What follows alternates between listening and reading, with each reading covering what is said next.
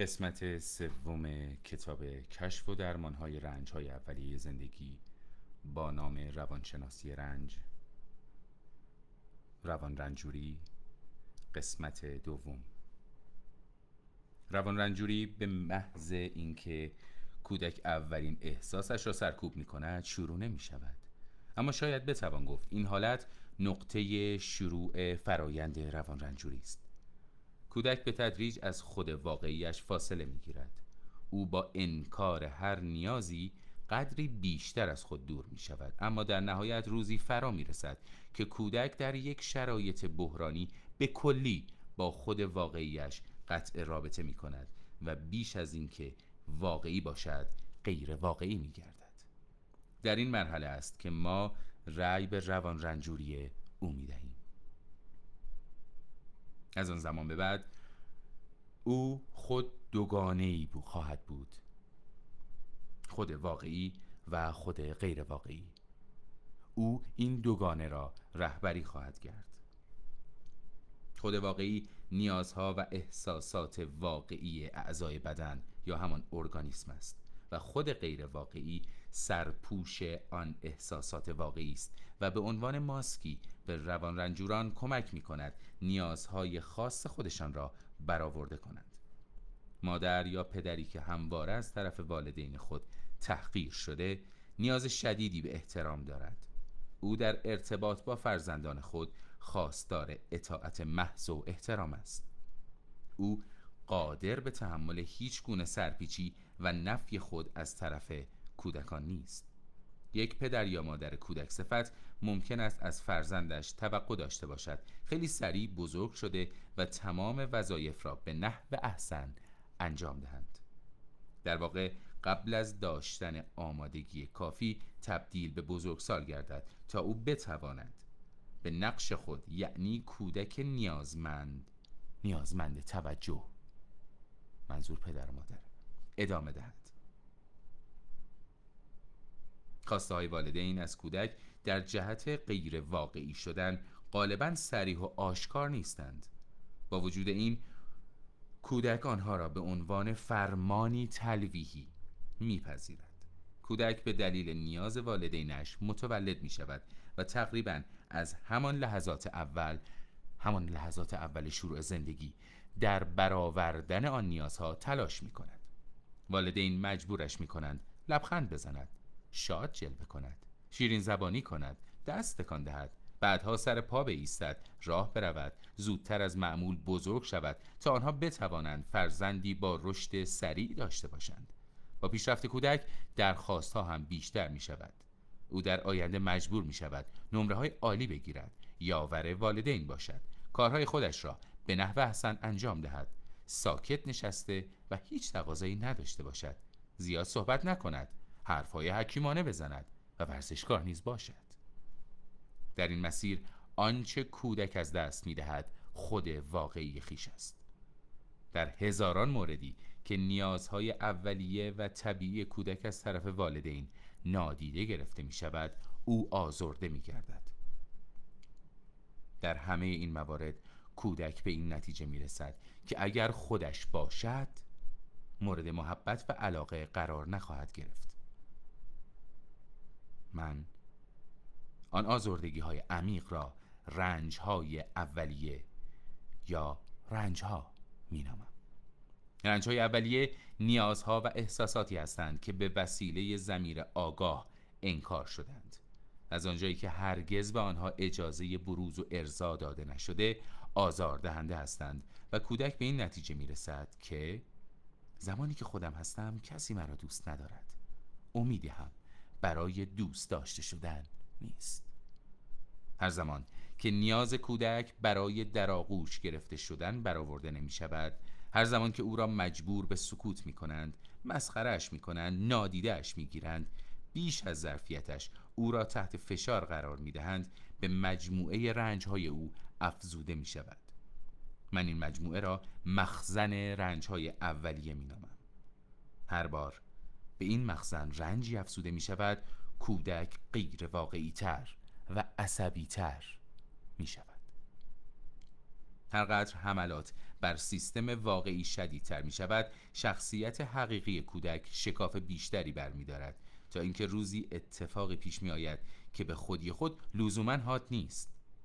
برای مثال کودک را برای صدومین بار به پرستار مخصوص می سپارند اما همین مسئله توازن خود واقعی و غیر واقعی کودک را برهم زده و او را به روان رنجور تبدیل می کند من این واقعه را صحنه رنج اولیه اصلی می نامم. در این مرحله است که تمام آن تحقیرها رد کردنها و محرومیت های گذشته کودک او را به این درک ناقص می رساند که تا زمانی که خودم هستم امیدی برای دریافت عشق و علاقه وجود ندارد. بنابراین کودک با فاصله گرفتن از احساسات واقعیش خود را از درک این فاجعه مسون می دارد و رفته رفته تبدیل به موجودی عصبی می شود این ادراک ابدا آگاهانه نیست بلکه کودک در مقابل والدین شروع به تظاهر کرده و یا همانطور که از او انتظار دارند رفتار می کند او حرفها و دستورات والدین را اجرا می کند رفتار غیر واقعی کودک بر اساس واقعیت نیازها و خواسته های خود او نمی باشد بلکه در مدت کوتاهی رفتار روان رنجورانه به طور خودکار حادث می شود روان رنجوری قطع رابطه و جدایی از احساسات است. هرقدر فشار والدین به کودک شدیدتر باشد شکاف بین خود واقعی و غیر واقعی عمیقتر می شود کودک سعی می کند آنطور که از او توقع دارند صحبت و حرکت کند. نقاط ممنوعه بدنش را لمس نکند. در واقع خودش را احساس نکند.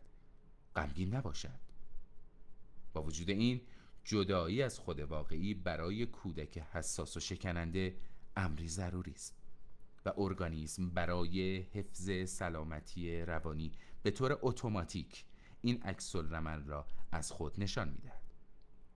بنابراین روان رنجوری به عنوان سنگری در مقابله با واقعیت فاجعه آمیز رشد و حیات روانی فیزیکی ارگانیسم را تضمین می کند روان رنجوری در واقع غیر واقعی شدن در به دست آوردن چیزی است که وجود خارجی ندارد.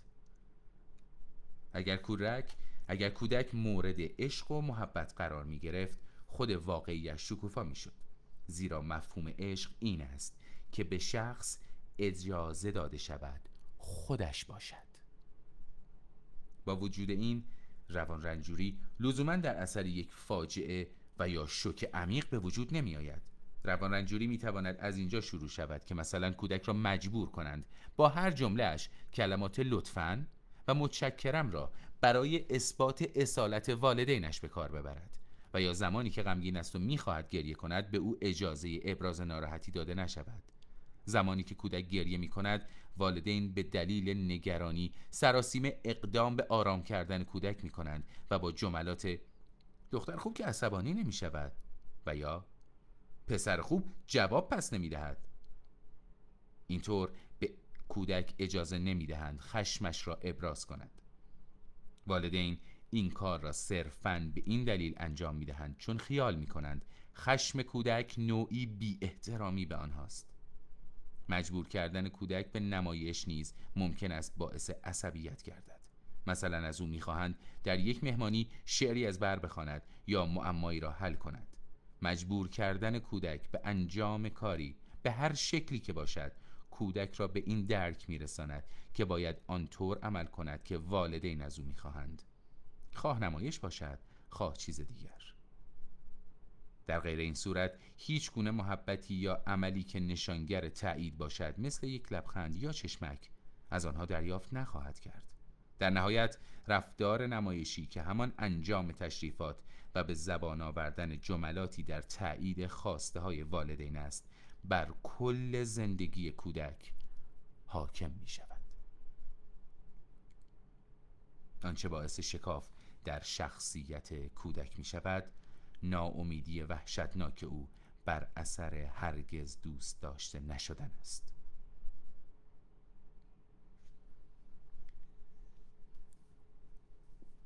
دوستان شاد باشید.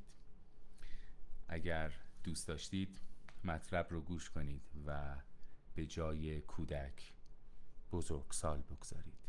هیچ فرقی نخواهد کرد. هیچ فرقی نخواهد کرد.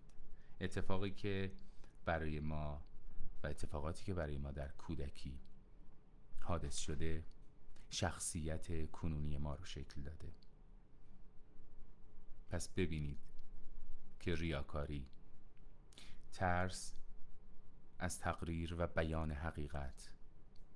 به خاطر تقلیل و کاهش ملالت.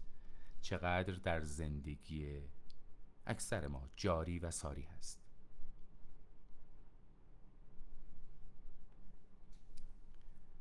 ما با کشف رنج های اولیه و احساس کردن اونها می‌تونیم از رفتار سمبولیک امروزی خودمون جلوگیری کنیم و این چرخه معیوب و ناقص رو بشکنیم. به امید